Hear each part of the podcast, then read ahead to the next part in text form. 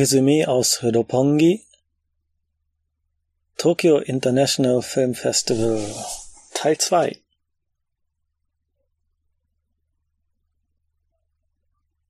Ja, wir beginnen den Podcast heute mit einer Lüge, denn wie Regisseur Obayashi Nobuhiko sich zur Maxime erklärt hat, ist der Film äh, eine Lüge, aus der die Wahrheit herauskommt, sich herausbildet und die Lüge in diesem Podcast ist, dass ich mich schon längst nicht mehr in Dopongi befinde, sondern in äh, Nara, in Kansai.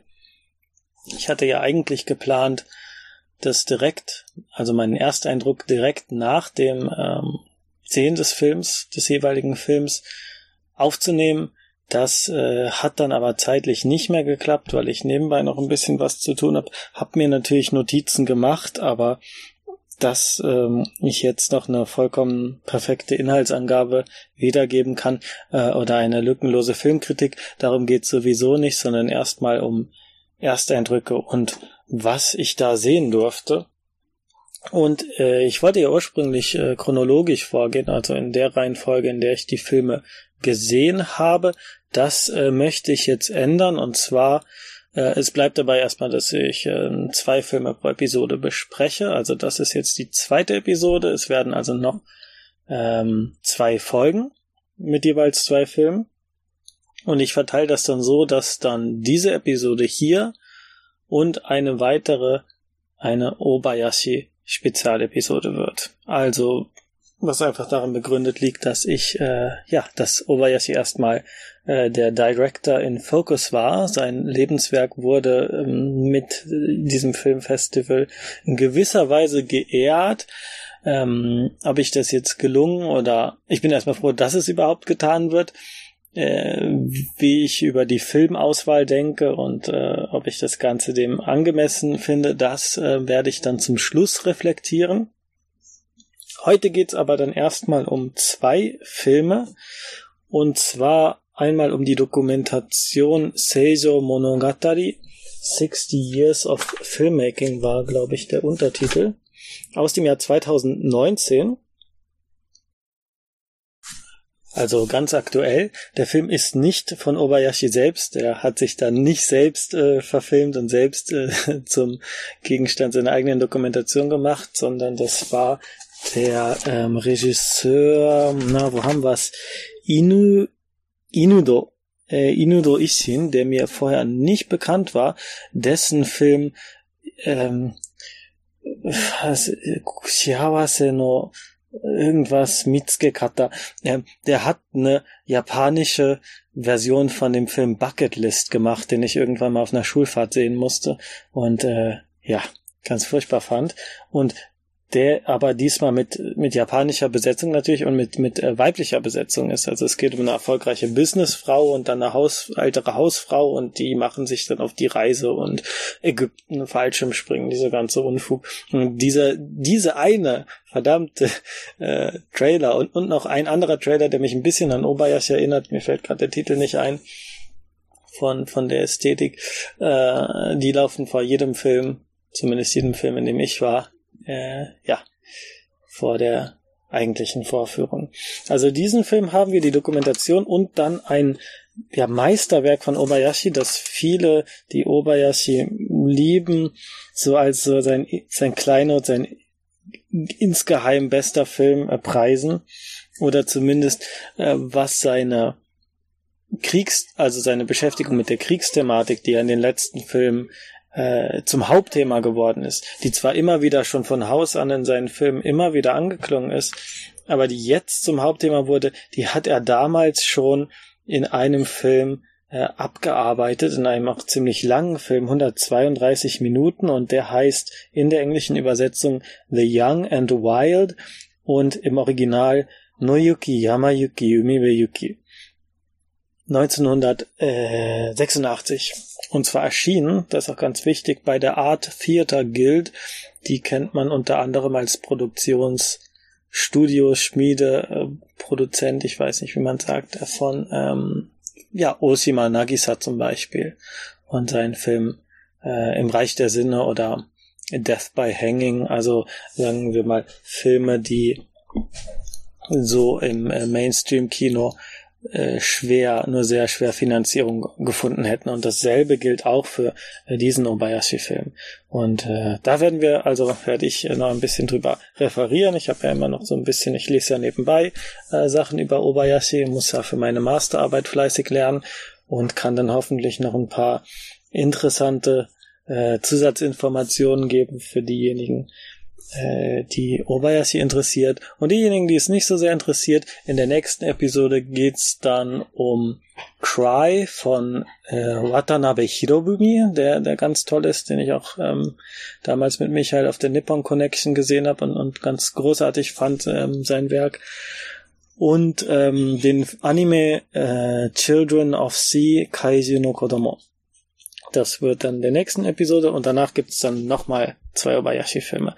Aber bevor ich jetzt zu viel rede, fangen wir an. Seijo Monogatari, ähm, da, wer Japanisch kann, dem ist das Problem bewusst. Man, man, man hört ein Wort und denkt sich, ja, was ist denn das jetzt? Also Seijo, das ähm, wird mit zwei Kanji geschrieben und es können alle möglichen Kanji sein. Also das kann alles Mögliche bedeuten. Und ich habe mich natürlich gefragt, welches Seijo ist das? Und es ist das Seijo der Seijo-Universität in Tokio, in Setagaya. Und zwar zufällig äh, genau die Universität, nachdem der Bahnhof benannt ist, in dessen Nähe ich äh, bei meinem letzten Auf Außenthalt, ähm, Außenteils, äh, Auf Auslandsjahr äh, gelebt habe, und zwar Seijo Gakuenmai. Da, ähm, da ist also die, die Universität sehr bekannt. Einige kennen vielleicht auch den, die in Japan gelebt haben, den äh, Supermarkt Seijo, der so ein bisschen gehobener ist. Da kriegt man dann auch mal guten Käse oder äh, ja europäische Waren, die man sonst im Supermarkt nicht findet. Da ist es, ähm, also das ist das zentrale, äh, was heißt Thema, aber das ist so dieser dieser Ort, äh, dieser Ort, äh, an dem sich äh, nämlich Obayashi Nobuhiko, der ja hier aus Hiroshima, aus Onomichi kommt, Präfektur Hiroshima, und damals in die große Stadt kam, äh, nach Tokio und äh, dort seine Frau kennengelernt hat, äh, die ich glaube, aus Akta gekommen ist, äh, auch eher wohlhabende Familie, wenn ich das richtig habe, äh, Obayashi Kyoko. Die hat er dort kennengelernt, beide in künstlerischen äh, Fächern, also äh, sagt man Geisteswissenschaften. Ne? Ähm, ich glaube, er hatte Literatur und sie hatte Musik oder Kunst, aber ich bin mir da gerade echt äh, nicht mehr sicher, was sie da genau studiert haben. Das ist auch meistens gar nicht so wichtig. Man geht halt in irgendeine Fakultät, die irgendwas mit Kunst macht und schaut dann. Und es ist aber ganz interessant, weil Obayashi oft, ähm, ja damals äh, hat man so unter Studenten gesagt, der wird bestimmt mal Pianist, weil er immer am Klavier ähm, am Klavier spielte, nämlich also, also immer wenn er den Unterricht geschwänzt hat, äh, sind so ganz großartige äh, Szenen. Also er, er schwänzt den Unterricht, sitzt dann am äh, Klavier im Hörsaal, spielt und hofft, dass dann junge Mädchen vorbeikommen und ähm, hatte eine Kamera auf dem Klavier stehen und immer wenn jemand kam, hat er dann gefilmt oder was, weil äh, der, der Film zu teuer war, dann die ganze Zeit zu filmen. Und, äh, solche äh, Anekdoten bekommt man dann. Und der Höhepunkt im Film, um das zu, vorwegzunehmen, ähm, ist dann, äh, als sie das Klavier herausbringen und er dann nochmal, äh, ist er jetzt, äh, na, 81, 80, pardon, ich hatte gerade noch einen Artikel über ihn, äh, als der Film gedreht wurde, war er dann wahrscheinlich, na, wo sind wir denn? 80 oder 81. Naja, das sind auch so Sachen, das kann ja jeder nachschauen. Da muss ich jetzt ja nicht genaues Faktenwissen liefern. Und äh, wie ich im Nachhinein im QA gehört habe, der Regisseur war da, Obayashi leider nicht äh, persönlich. Ähm, hat dann auch gesagt, wie, wie Obayashi ihn dazu angeführt hat und gesagt hat, nein, du kannst beim Interview nicht das Klavier schon da stehen haben, du musst es dann nachher überraschend rausbringen, äh, dass das so spontan kommt, als hätte man gerade spontan die Idee gehabt, den Klavier spielen zu lassen. Da hat er ihn so ein bisschen angeführt und ihn selbst so, also Inudo, ähm, ja, hat er insgeheim die Regie geführt und nicht der eigentliche Regisseur. Ja, solche Sachen äh, sind das. Man, man bekommt einen, einen tollen Einblick in, in ja die die frühe Zeit von Obayashi und ähm, ja seine Studentenzeit. Er war damals schon sehr, sehr modebewusst und ähm, ja, einfach ein cooler Typ.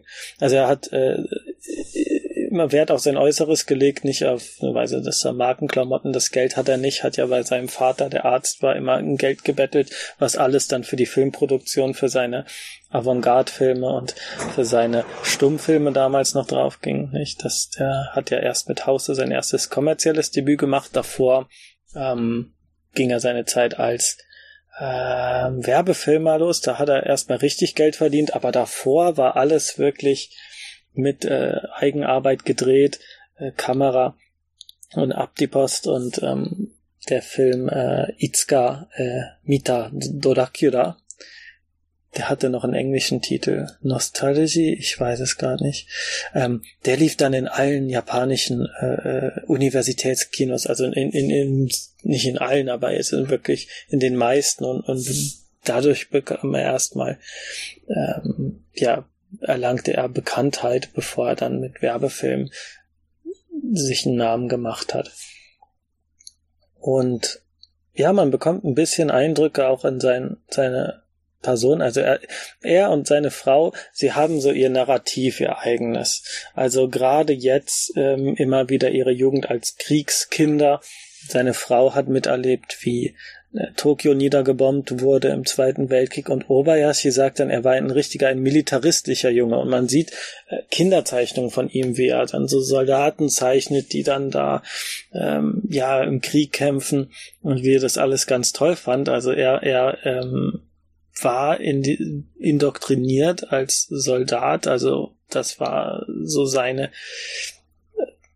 er ist in der Zeit aufgewachsen und, und hat wirklich gedacht, dass er in den Krieg zieht. Und als es dann aber davor, er war ja noch jung, als es dann schon quasi die Kriegsniederlage absehbar war, dann hat er gedacht, er muss sich jetzt für sein Vaterland äh, umbringen, weil das so gedacht war. Man stirbt, man lässt das Leben für den Kaiser, die Niederlage ist zu scham, ähm, ja, zu beschämend, dann, dann muss man sich enthaupten und dann gab es wohl einen, einen Onkel da im, im, in Onomichi, dem dann angeboten habe, ihm bei der ja, Selbsthinrichtung zu helfen.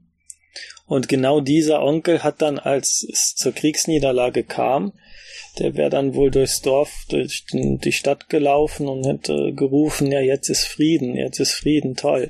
Also vom fanatischen, wir lassen unser Leben für den Kaiser und fürs Vaterland, auf einmal jetzt ist Frieden und Demokratie, mit wirklich mit mit dem mit einem Fingerschnips.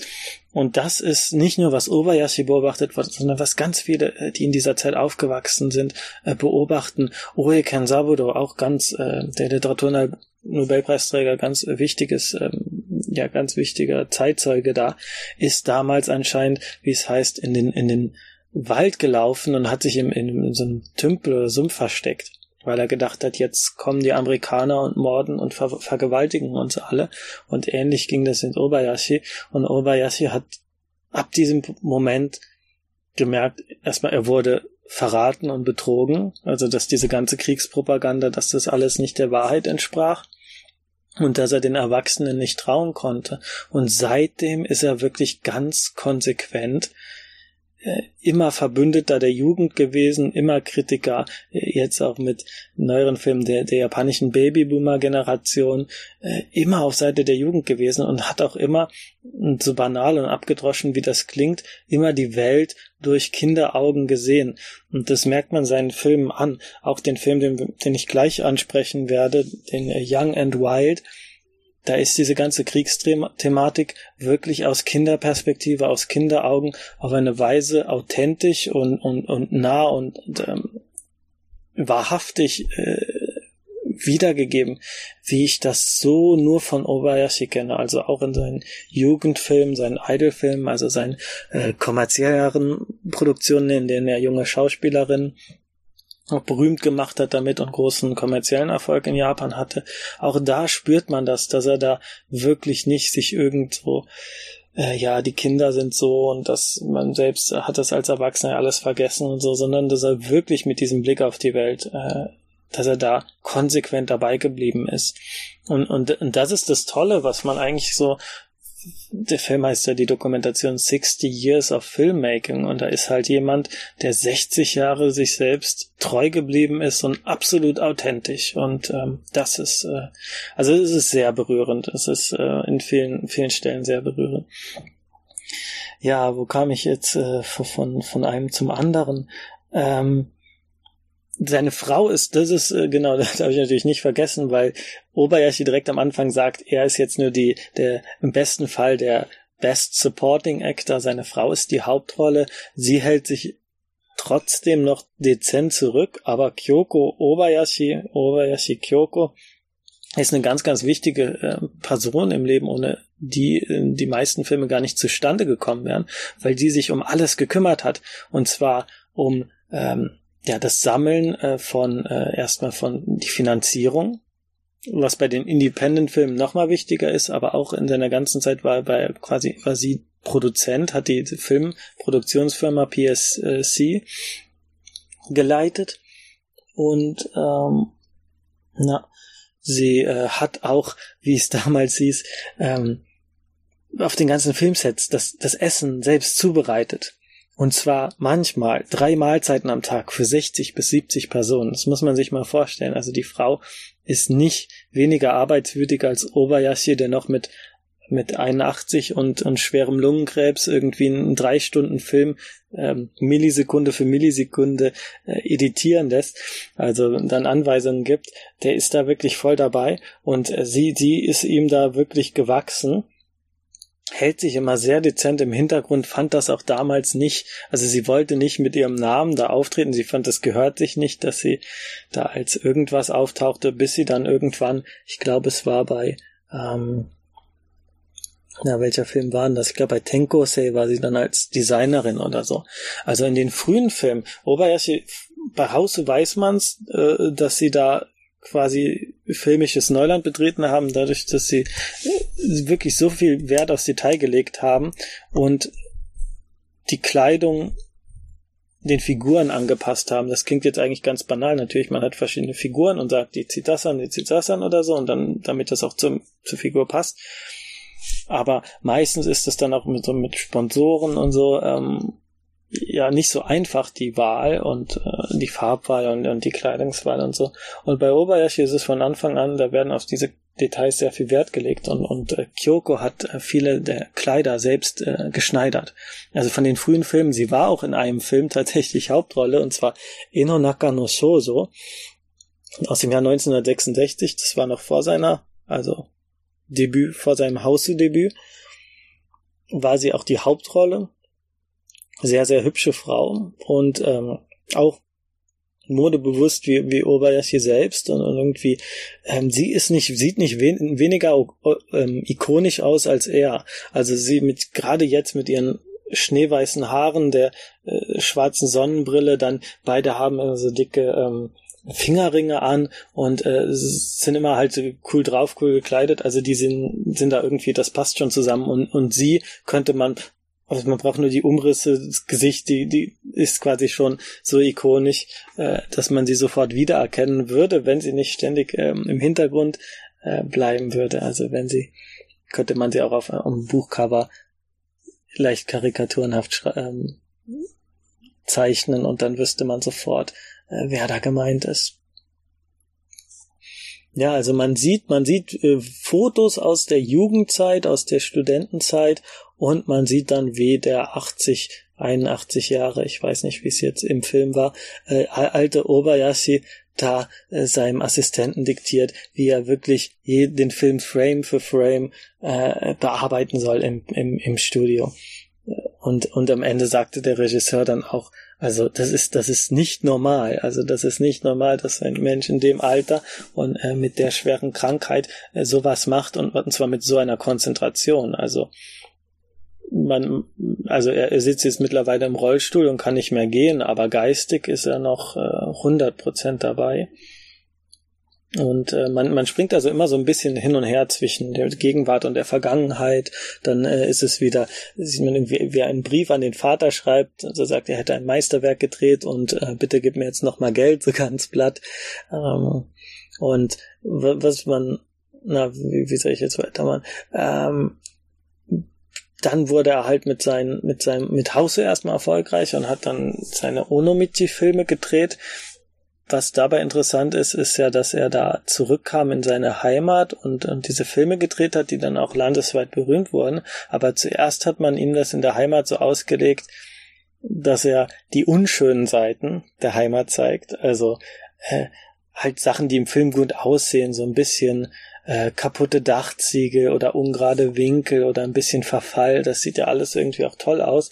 Und dann ähm, war, waren alle immer beschämt und sagen, zeigen Sie doch das, das Schöne oder zeig oder dreh doch in Tokio, wo alles modern und toll ist und nicht hier in, in unserem kleinen Ort da, in unserem kleinen Fischerdorf das äh, ist bestimmt ein Ausdruck des Grolls. Also das hat man damals nicht wirklich verstanden. Und dann kamen auf einmal die Touristen aus Tokio und wollten das sehen, weil sie es im Film gesehen haben.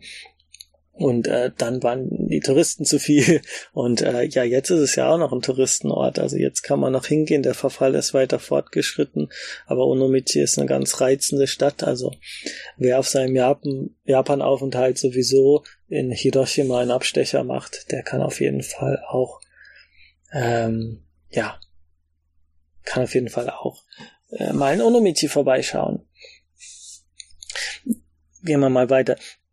Die bewegendste Szene auf jeden Fall im Film ist, als, als Obayashi äh, sein Bewusstsein verloren hat, kurz zusammengebrochen ist und dann hat er sich, also wird aufs Bett gelegt und er wacht wieder auf, die Kamera ist draufgehalten und er, er spricht so, er natürlich voll im Bewusstsein, dass er gerade gefilmt wird und spricht, dass er, er kann jetzt noch nicht sterben, er hat noch nicht die, ähm, ja, die Zeit dafür, Shinde durch Himanai, so, sagt er da.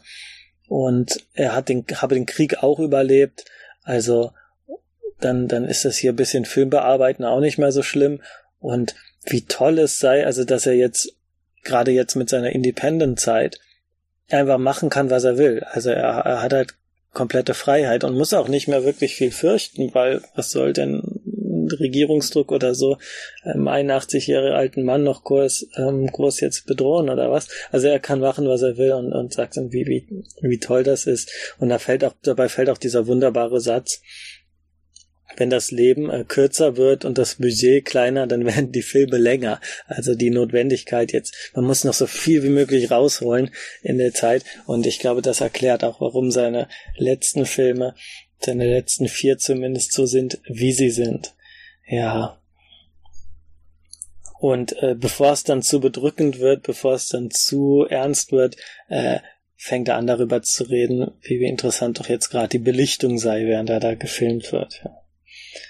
Genau. Ähm, was haben wir denn hier noch in meinen Notizen? Äh, wie gesagt, also Obayashi Kyoko, ganz wichtige Rolle von Anfang an. Sie gab ihm auch den Rat, nicht mehr in seinen Filmen zu spielen. Das ist eigentlich ganz toll. Also nicht mehr in seinen Filmen aufzutreten als, als Sidegag oder als nee, Side-Character oder so.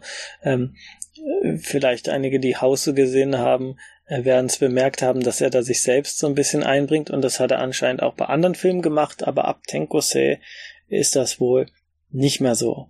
Und es gibt da eine Stelle im Film, da äh, also sie nennt ihren Mann auch Obayashi und der nennt seine Frau Kyoko. Und in der sie sich so ein bisschen Sorgen macht und sich wundert, ob sie ihren Mann nicht zu viel ähm, zurück gehalten hat. Also ob sie ihn nicht ähm, eher behindert hat als geholfen hat. Und irgendwie, ja, es ist, es ist, äh, es hat schon was sehr Süßes und, und es werden auch Schauspieler interviewt, also Tokiwa Takako oder äh, an, ähm, na, wie heißt er?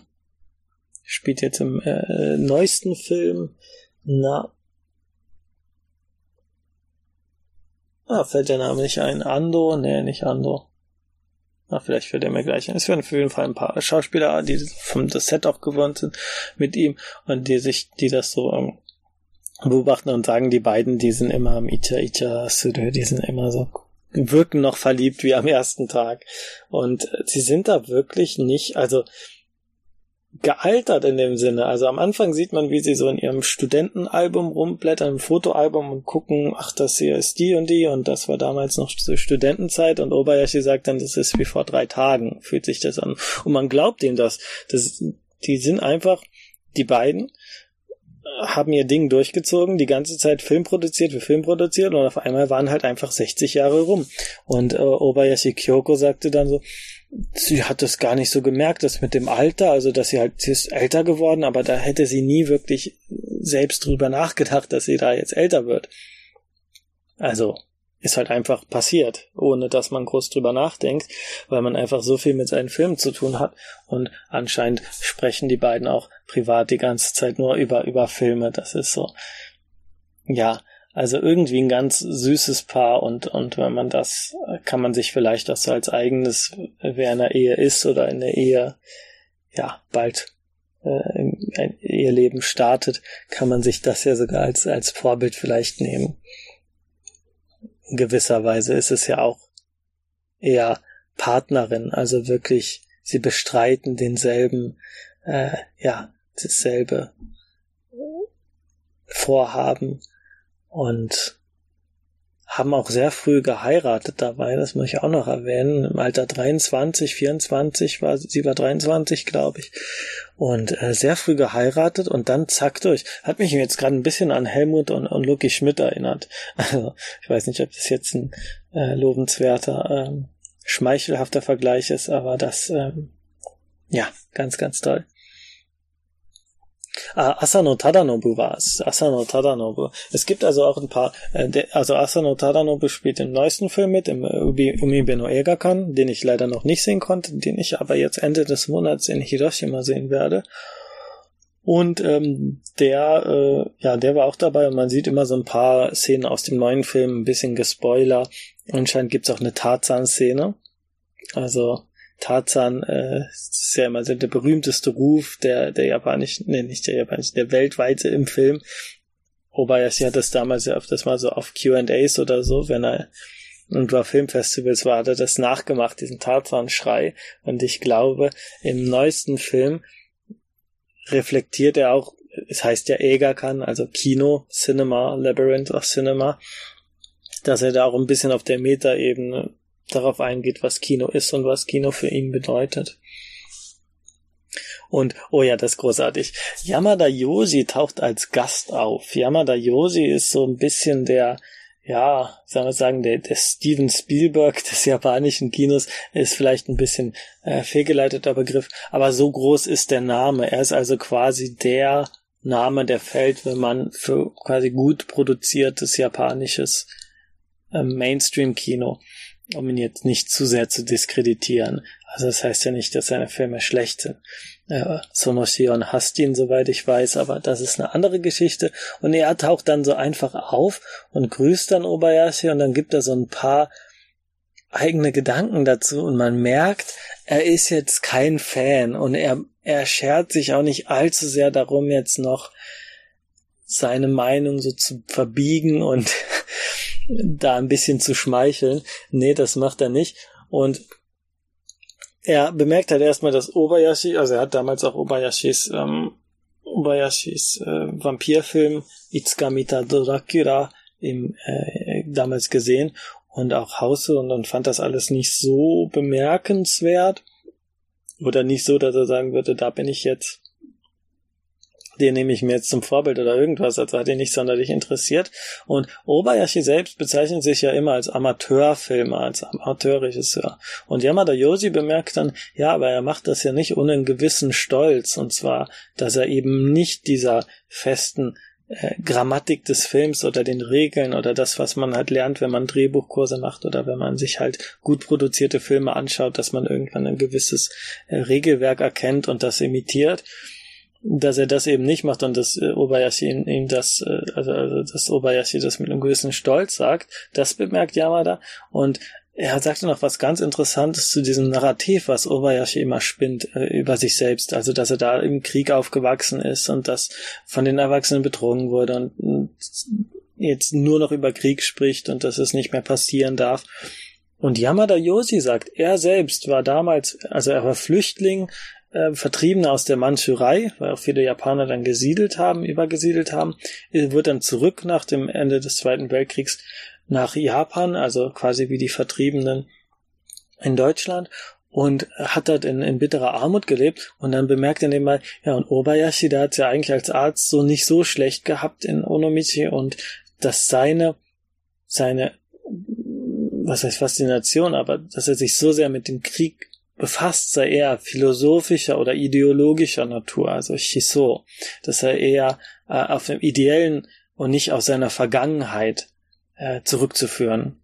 Das fand ich ganz bemerkenswert, weil er da dieses Narrativ auseinander nimmt, was Obayashi für sich selbst und was er auch sehr stringent und authentisch immer wieder hervorführt, dass er sagt, das ist eigentlich eher ähm, eine, eine eigene Lebensphilosophie und nicht zu sehr aus der konkreten Lebenserfahrung entstanden. Finde ich eine, eine sehr interessante Bemerkung zu machen in der Dokumentation über den Regisseur eben.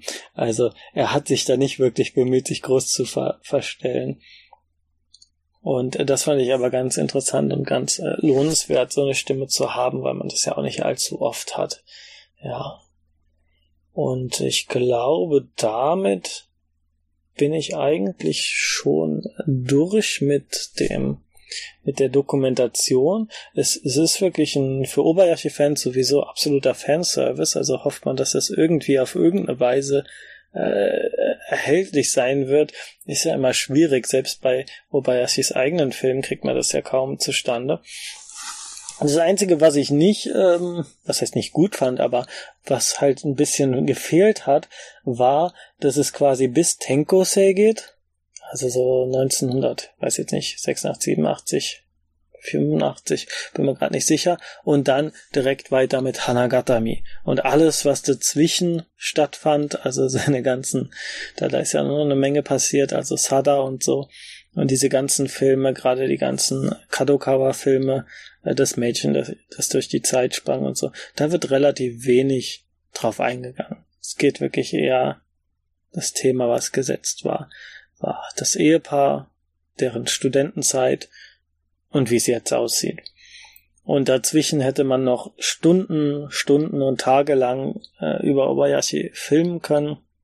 Ich habe ja versucht hier in unserer Obayashi Galore, ne, Tezuka Galore was, Quatsch, äh, Obayashi in unserer Spezialepisode, die ihr hoffentlich noch im Kompendium des Hagens, äh, Unbehagens irgendwie rausfinden könnt, wenn ihr da mal nachguckt, Obayashi sucht.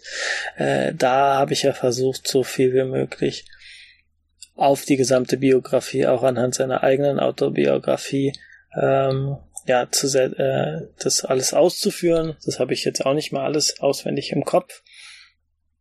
Aber im Gegensatz zu Obayashis eigener Biografie ist es natürlich nochmal toll, das von außen zu sehen und, und irgendwie auch in einer gewissen Weise, das heißt differenziert, aber ähm, besser zusammengefügt, weil Obayashi natürlich aus seinen eigenen Anekdoten erzählt. Das ist dann nicht immer stringent und das ist dann nicht immer äh, vollständig. Und ähm, gerade deswegen ist, ist diese Dokumentation sehr, sehr, sehr wertvoll. So, ich habe jetzt noch mal kurz nachgeschaut und der Independent-Film, den Obayashi damals gedreht hatte und der ja quasi sein erster Erfolg war, bevor er kommerziell sein Debüt gemacht hat, heißt Emotion, also Emotion. Densetsu no Gogo Itsuka Mita Dracula aus dem Jahr 67, 16 Millimeter Film und was ganz interessant ist, wenn man sich den japanischen Titel anschaut, also man hat das Emotion in äh, Englisch, also in Romaji, groß geschrieben und dann ein Gleich, äh, Gleichzeichen, also wie der, ist einer Gleichung und dann das japanische. Und der allerneueste Film, äh, Labyrinth of Cinema, gleich, äh, Umibe no Eigakan, äh, na, Kinema no Tamate, Tamatebako. Also das scheint äh, wieder eine Referenz, eine Referenz äh, an sein eigenes Filmschaffen zu sein. Und wer Hanagatami gesehen hat und wer da ein bisschen sich reingelesen hat, äh, hat vielleicht gemerkt, dass Hanagatami eine ja, Brücke bildet zu Hausu. Nicht nur, weil Hanagatami der Film, der erste Film war, den Obayashi eigentlich machen wollte als Debüt, was dann halt Haus geworden ist. Also er durfte nicht machen, was er wollte. Die Produzenten wollten ja ein japanisches Jaws haben und dabei kam House rein, äh, raus. Er hätte er sich selbst entscheiden können, wäre Hanagatabi rausgekommen und er bildet so verschiedene Brücken. Wir haben die Kriegswitwe, die das Blut junger Menschen aufsaugt. das sind alles ganz klare äh, ja, Referenzen zu Hause und es scheint, dass hier der allerneueste Film auch wieder auf seinen Anfang anspielt, was sich hoffentlich dann auch filmisch zeigt. Also Emotion ist, sieht ja ganz wunderbar aus. Da greift er wieder äh, voll in die Trickkiste des Films. Also das erinnert eher an, an also das waren noch richtige Avantgarde-Kunstfilme, die auch nicht wirklich an ein äh, großes Publikum gerichtet waren und ich bin mal gespannt, wie das dann im neuesten Film aussehen wird. Aber kommen wir nun zu den Obayashi Spielfilmen auf der auf dem Tokyo International Film Festival und da ist einer, der ähm, ja ganz besonders hier auf meiner Liste stand und zwar Noyuki Yamayuki Umibeyuki aus dem Jahr 86, übersetzt hier mit The Young and Wild. Und warum äh, wollte ich den unbedingt sehen? ich wollte sowieso jeden Obayashi-Film sehen, aber von dem Film habe ich schon mal da äh, in einem Artikel über Hanagatami gehört, gelesen. Den werde ich auch nachher nochmal verlinken in einem der Podcasts hier. Und zwar ähm, einem Artikel von Even Morgan, I, I was born, but äh, Nobuyuki, Nobuyuki Obayashi and Japan's Lost Children, wo es so ein bisschen auf seine Fudosato-Ega, seine Heimatfilme und so eingeht. Und da wird dieser Film als größte künstlerische Leistung und wichtigste moralische Botschaft von Obayashi äh, ausgemustert. Und da bin ich natürlich äh, ganz hellhörig geworden, weil das ja mein Forschungsthema direkt betrifft, also die Kriegstrilogie. Und das hier, äh, jetzt nachdem ich es gesehen habe, kann ich äh, ja bestätigen, dass es quasi so der Art Vorläufer der neuen Independent äh, Kriegsfilme ist, also der Kriegstrilogie. Ähm, Fuko, ne, Nangaoka Hanami, Hanabi Monogatari, äh, Seven Weeks und Hanagatami stellen eine Trilogie dar. Wie sich der neueste Film dazu verhält, kann ich noch nicht sagen. Aber als Vorgänger kann man diesen Noyuki, Yamayuki, Umibeyuki, also zum zu den Feldern, Bergen und zum Meer hin, zum Ufer hin, kann man diesen Film äh, ja in eine Reihe setzen als Vorgänger und vielleicht sogar, ich glaube, einigen würde er vielleicht sogar besser gefallen als die neueren Filme, weil die neueren Filme ähm, ja wieder mehr in die Trickkiste greifen im Sinne von Hausu auf der optischen Ebene, auf der inhaltlichen Ebene, aber sehr, sehr direkt das in Worte fassen, was Obayashi sagen will. Also es ist, ähm, man mag Holzhammer dazu sagen, ähm, er benutzt seine Figuren im Grunde in den neueren Filmen als Sprachrohr, um das zu sagen, was er sagen will. Und das ist hier in dem Film von 86 etwas, sagen wir mal, cleverer und subtiler auf der Filmebene gemacht. Und da sind einige Bilder entstanden, die ja wirklich mit zum Besten gehören, was Obayashi da je produziert hat. Der Film wurde im ähm, Kinosaal mit Filmprojektor vorgestellt. Es gab keinen Filmraum ähm, für den Projektor, deswegen stand er mittendrin und es, äh, man konnte das ganze Rauschen noch mal ein bisschen lauter hören, was aber ganz toll war. Anscheinend hat Obayashi dem auch zugestimmt und fand das ganz interessant. Und man hatte da ein sehr körniges Bild und äh, irgendwie die Untertitel waren schon, ich weiß nicht, wie die eingefügt wurden ob, oder ob die schon damals drin waren. Es, es gab anscheinend auch eine Farbversion, Schwarz-Weiß-Version und eine Farbversion. Und hier waren die Anfangsszene waren Schwarz-Weiß und der Hauptfilm in Farbe, wenn ich mich jetzt nicht komplett irre. Das kann ja nicht sein, dass ich das vergesse. Naja, ähm, worum geht's überhaupt? Also, es ist erstmal 135 Minuten langer Film, ist also länger als die meisten anderen Filme, die auf dem Festival liefen, geht also auch eher in seine Independent-Filme, was damit zusammenhängt, dass es eine Produktion für die Art Theater Guild war. Wer sich mit japanischem Film auskennt, wird das was sagen.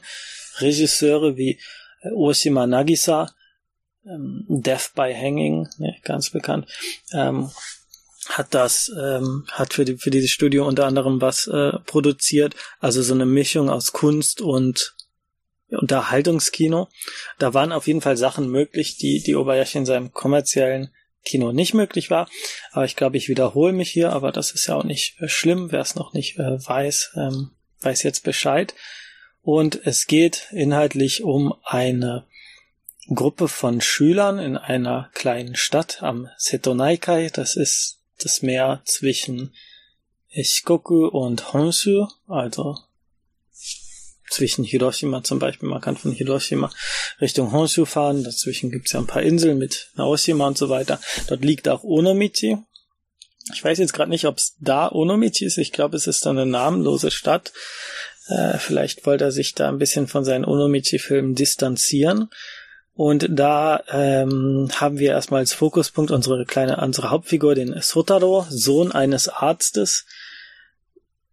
Direkte Anspielung auf Obayashis eigene Biografie und er entdeckt ein junges äh, Mädchen und will ihr ja näher kommen also das Mädchen ist zwar jung, aber wesentlich älter als sie, äh, als, als er selbst, also er ist noch ein Schuljunge und das ist jetzt keine direkte Romanze, aber er interessiert sich, sie sieht halt dieses Mädchen, was er vorher noch nie gesehen hat und interessiert sich für sie.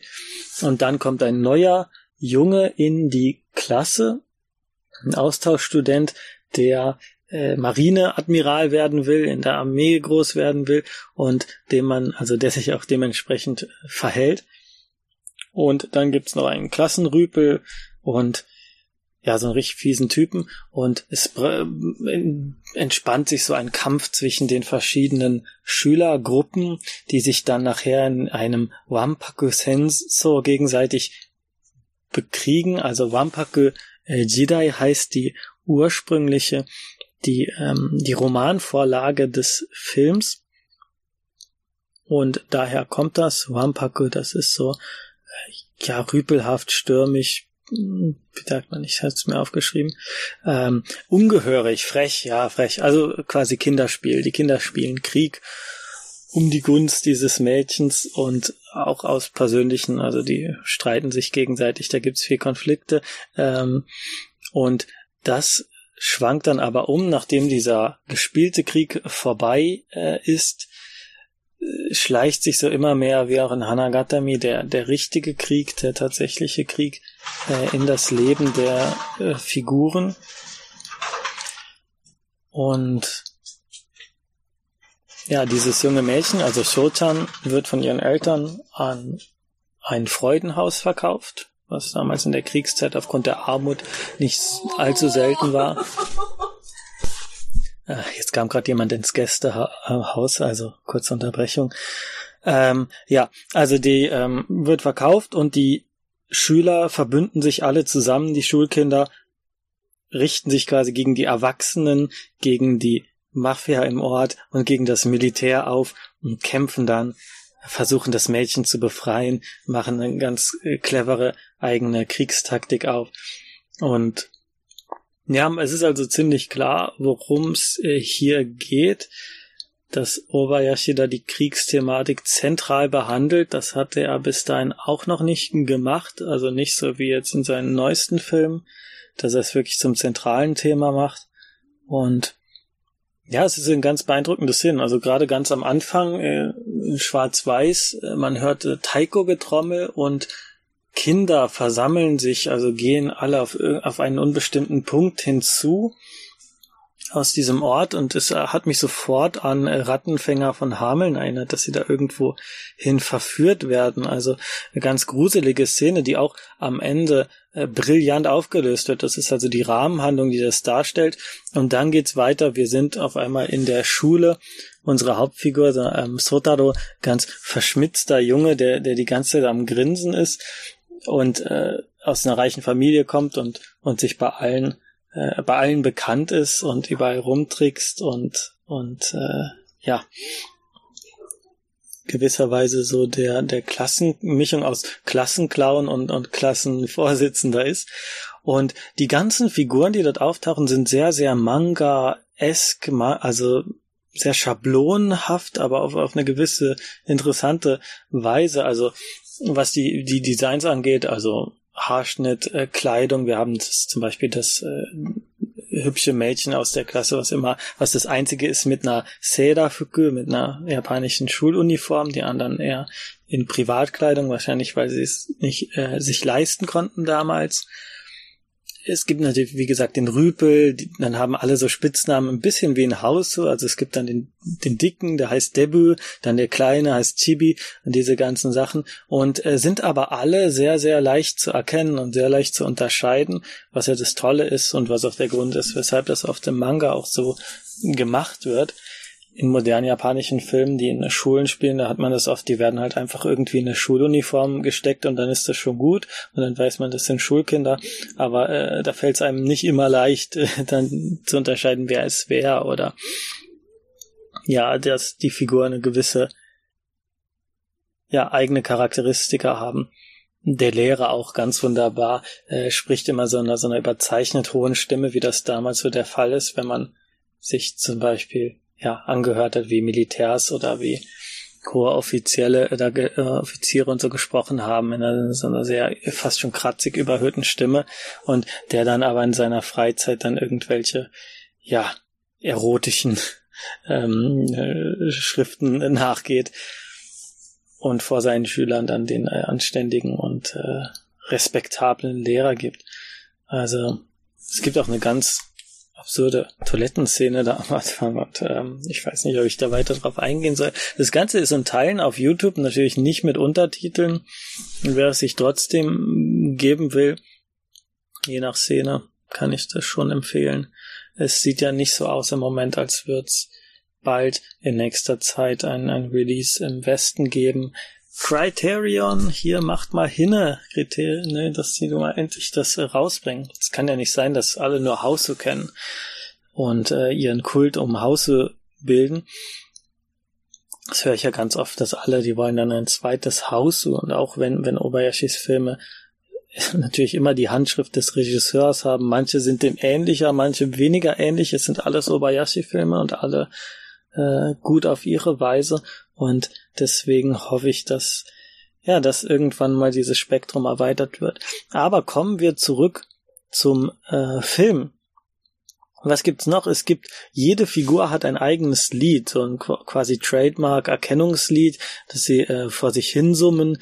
Ähm, am meisten gefallen oder am meisten beeindruckt haben, hat mich das von den Bösewichten die wirklich aussahen, als wären sie aus einem Maruo Suehiro Manga, der also viel diesen Taisho Roman und äh, Edo Gudo Nonsense gemacht hat.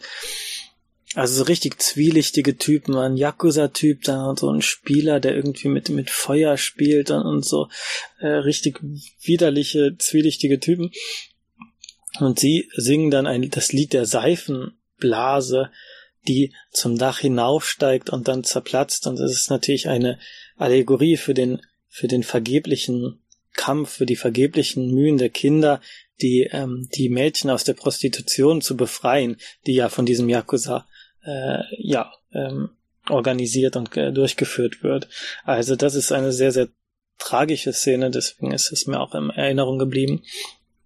Der Titel des Films selbst, es ist ja nicht das Wampaku Jidai, der Original, der, der Romanvorlage von Sato Haruo, sondern basiert anscheinend auf einem Gedicht Shonen no Hi, was ähm, ich zuerst auch dachte, es sei ein Lied, aber ich glaube, das ist auch singbar, das macht's nun mal dann zum Gedicht.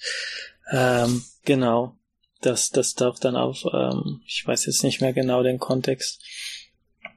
Ja, von der Machart hat man auch wieder viele, viele Sachen, die einen aus anderen Obayashi-Filmen bekannt sind, und zwar, dass die Schauspieler dazu angehalten werden, bewusst sehr hölzern ihre Dialoge runterzurattern. Es wurde im Q&A gesagt, so ein bisschen wie im Kabuki.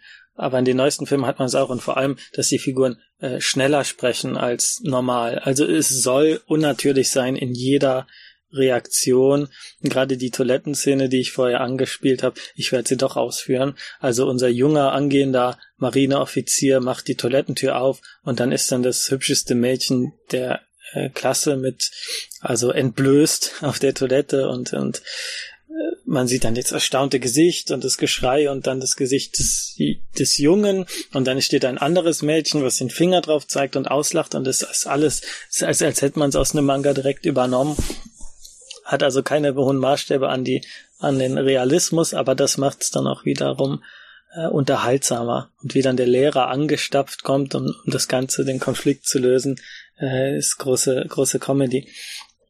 Ähm, von Anfang an hat Sotaro immer sein ein Buch dabei. Ich glaube, es ist ein russisches Buch, in der das Verhalten von Affen vor allem Sexualverhalten und das Gruppenverhalten, also wer ist der Dominante, wie wird dieses Machtverhalten ausgerückt, das, das nimmt er immer wieder hervor, um äh, die Verhältnisse in der Klasse darzustellen und zu erklären und das Ganze ein bisschen zu verspotten. Aber der geniale Twist oder das, das, das Interessante daran ist halt, dass, dass die Kinder quasi äh, sich wie Affen verhalten und dann diesen Krieg auslösen. Und dieser Krieg ist ja nun mal nur eine ja ein Spiel, eine Parodie dessen, was der eigentliche Krieg ist. Und die eigentlichen Affen sind dann jene Erwachsenen, die hier ganz klar das ähm, ja das Feindbild sind. Und auf die Rollen werde ich dann auch noch eingehen. Aber erstmal noch zum Krieg der Schüler, also die bekämpfen sich dann, bilden verschiedene Gruppen. Es endet auf einmal ganz brutal und äh, blutig und es hat nichts mehr mit einem Spiel zu tun, sondern sieht nachher wirklich aus, als hätten die sich da eine, eine, ja, eine Schlacht geliefert. Der Arzt des Ortes, also der Vater von Sotaro, ähm, ver, ver, ähm, ja, äh, handelt dann die Wunden und der Debüt, der Dicke aus der Gruppe, der hat eine Wunde am Rücken und dann wird ihm gesagt, ja, das ist feige, das ist eine Wunde vom äh, Weglaufen. Das geht doch nicht. Das sind irgendwie so Männlichkeitsmythen, die sich bis heute halten. Also ich, das war ja letztens auch in One Piece, habe ich nochmal gesehen, Whitebeard, keine einzige Wunde von seinem, von einer Flucht. Also hat keine einzige Wunde auf seinem Rücken. Das ist also das Motiv der Männlichkeit. Und das ist anscheinend auch so sehr, sehr ja, rührt noch aus der Kriegszeit, also irgendwie gruselig auch. Und also man sieht, wie dieser gespielte Krieg dann auf einmal ernster wird, als er, als er gedacht war, anfangs, das Kriegsspiel. Und ja, dann geht's zum Krieg der Erwachsenen. Also wir haben einen jungen äh, Offizier, der sich auch an unsere Shotan ein bisschen ranmacht und ihr Schokolade, glaube ich, mitbringt, irgendwelche teuren Mitbringsel. Äh, der Vater von Sotaro spielt da auch eine wichtige Rolle. Da gibt's eine Szene, in der er, ich glaube, mit dem Militär bespricht, dass es für Japan notwendig sei, eben diesen Krieg zu führen, dass Europa und europäische Nationen auch ihren Wohlstand, Wohlstand zu bekommen haben, weil sie andere Länder ausgebeutet haben und dass es für Japan jetzt an der Zeit sei, äh, es dem ja, Westen gleich zu tun. Und er sagt dann, also Sotaro steht dann dabei und er sagt nur zu seinem Sohn, das, das habt ihr, hat man euch doch auch in der Schule beigebracht. Und Sotaro sagt dann, nein, so war das nicht. Also auch eine ganz, ganz äh, interessante Szene, wie die Kinder da ja übergangen werden, also wie erstmal überhaupt der Widerspruch möglich ist, aber wie dieser Widerspruch auch wiederum nichts zählt. Genau.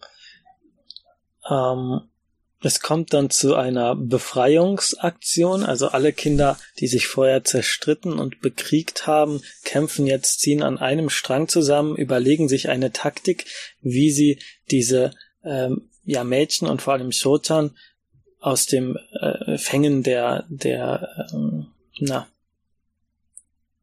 wie nennt man's? Prostituierten Händler, nein, äh, Menschenhändler, der fällt gerade nicht ein, ähm, wir sie befreien. Dazu verkleiden sich dann ein Großteil der Kinder äh, als Diso. Das sind diese kleinen Statuen, also Steinstatuen, die meistens so eine rote Schürze umhaben. Und die Kinder schminken sich dann also weiß und die Schürze bedeckt halt nur irgendwie den Oberkörper. Das heißt, die, die Hoden sind entblößt und weiß nicht, erinnert ein bisschen an Tanuki. Und äh, die verschmelzen dann mit der Umgebung und stellen sich da so als Jiso hin, um dann einzugreifen.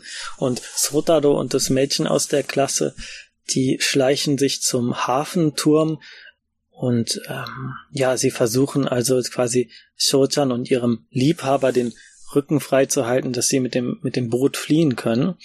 Äh, Shochan hat also eine, sich in einen äh, jungen Mann verliebt, der aber wiederum zum Militärdienst eingerufen, einberufen wird. Und da gibt's diese wunderbare Stelle, äh, bittet er sie, Senso ni kasete kure, also lass mich in den Krieg ziehen. Und sie dann durfte. Warum? Ore otoko dakara, weil ich ein Mann bin. Und sie dann, onna wa do naru no? Und äh, genau, was passiert dann mit den Frauen? Ne? Die werden zurückgelassen und müssen irgendwie alleine überleben.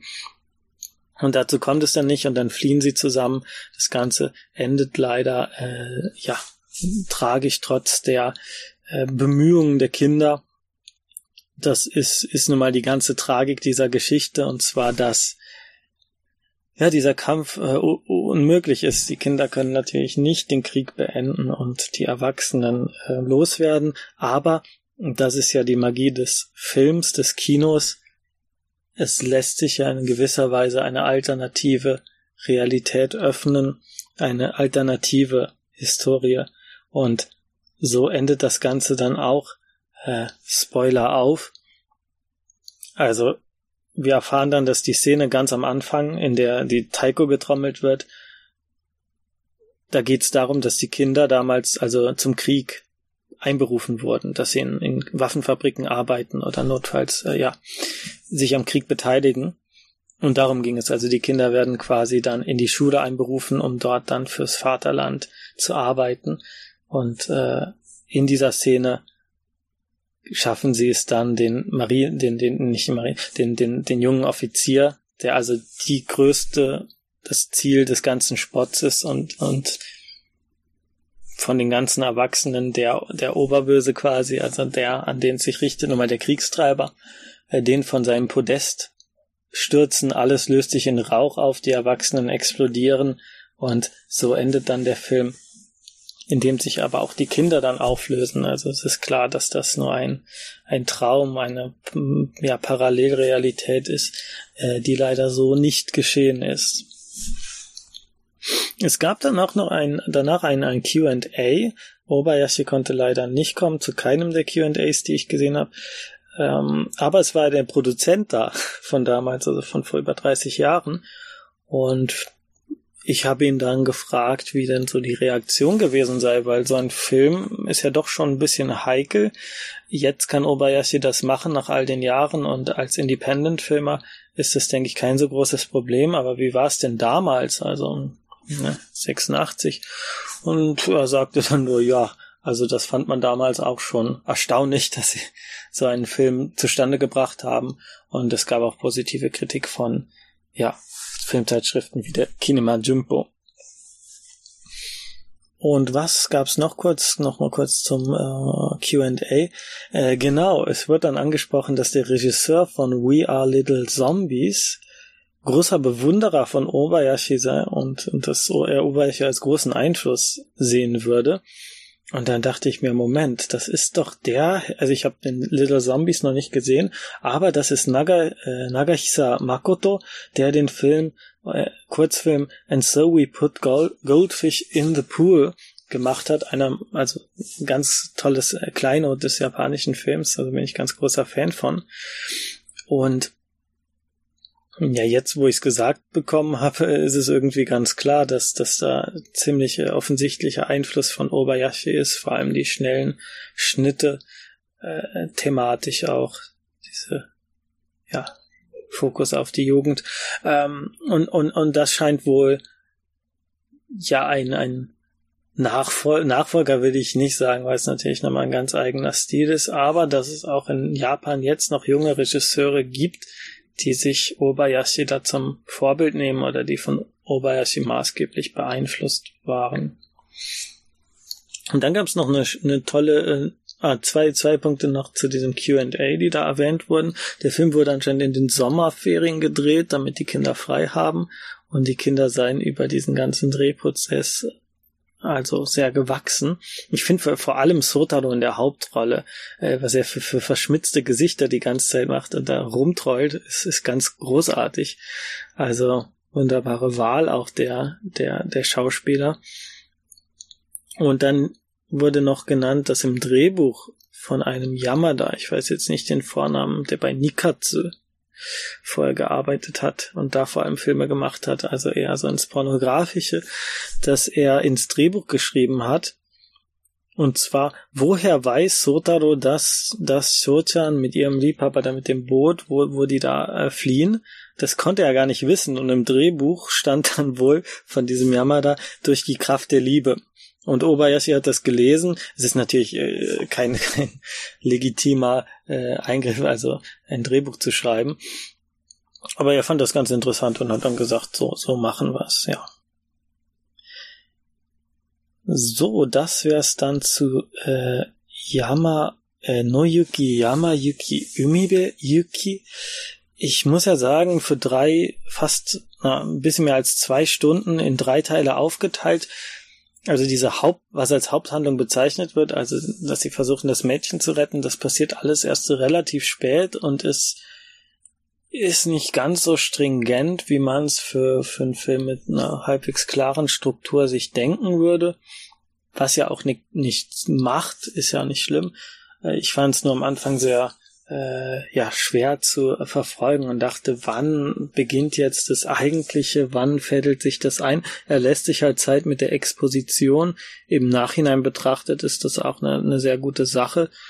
Also ich glaube, wenn ich den jetzt nochmal sehen würde, wird mir das nicht so negativ auffallen. Und es ist, also man, man hat viele Referenzen, also es wird viel äh, Osu genannt, der, der hier anscheinend Einfluss war. Äh, es gibt auch viele erotische Szenen die ich so noch nicht so oft bei Obayashi gesehen habe. Klar, Hausu hat viel Nacktheit. Der Film äh, Isintachi Tononatsu, den ich in dem zweiten Obayashi Special bezeichnen würde, da gibt's auch mehr Sex. Aber hier ist tatsächlich auch mehr Erotik, also es geht schon mehr in die Richtung Kunstfilm und das ist immer ganz wichtig zu betrachten im Kontext, weil damals hat er ja nach Hause dann seine Onomichi-Filme gemacht, dann kamen dann Sachen wie Tenkose, Tokyo Kakeru Shoujo, Sabishimbo, den ich auch in der nächsten Folge besprechen werde und die ja ein bisschen da von ja, also dieser Abweichen. Also es ist ganz interessant, dass er sich dann nicht nur auf das Kommerzielle äh, bezogen hat, sondern diesen Film dann noch quasi nebenbei gleichzeitig gemacht hat. Das war bestimmt auch mit dem Sponsoring und so nicht so einfach. Im selben Film hat er noch zwei, ähm, im selben Jahr hat er zwei weitere Filme, Shigatsu no Sakana, den ich gar nicht kenne. Weiß auch nicht, ob das ein kleinerer, kürzerer Film ist. Und äh, Kare no Oto bei Kanozo no Shima also His Motorbike and Her Island. Ich glaube, das ist auch ein ganz äh, beliebter äh, Geheimtipp von Obayashi-Fans, die also über Haus hinaus sein Filmschaffen verfolgt haben. Aber das ist jetzt erstmal Ende des ersten Obayashi-Specials. In der nächsten Episode geht es dann um zwei andere Filme, um Cry von Hirobumi Watanabe und um äh, Kaiju no Kodomo, Children of the Sea. Und dann in der übernächsten Folge im zweiten Obayashi Special komme ich dann zu Sabi Shimbo, zu Ijin Tachi Tononatsu und zum ja, Fazit des Filmfestivals und zum Fazit der Obayashi Selection. Also bis dann.